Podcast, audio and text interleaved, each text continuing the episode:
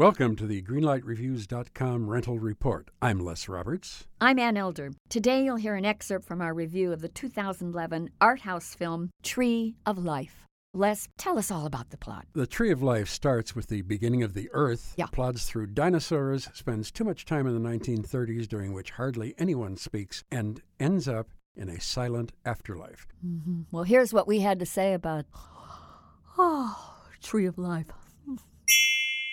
This movie is lifeless. This movie is about nothing. And it purports to be about life and about the beginning and the way and the life cycles and so on. It's just a lot of pablum. To me, it was like the emperor's new clothes. There is no movie here. You're absolutely right, Ann. It is the most pretentious, Silly. overbearing, It's silly. stupid, dull film that I have ever I seen. agree.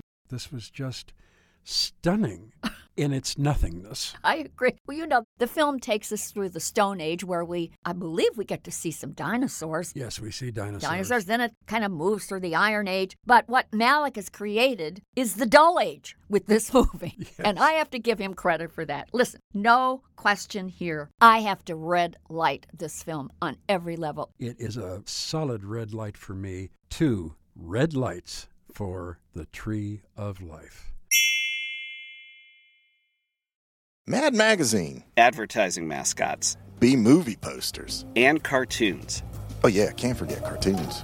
If you get the funky connection that ties these pop culture gems together, you'll dig two designers walk into a bar. See, we're a couple of creatively curious pals living between the bookends of grand museums and dive bars. Hey, you know the place, the sweet spot where highbrow and lowbrow become drinking buddies. So join our barroom chats as we talk influential work and uncover stories of how the familiar became iconic.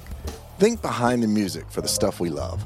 Check out our website at two designerswalkintoabar.com. And listen wherever you get your podcasts or visit evergreenpodcasts.com.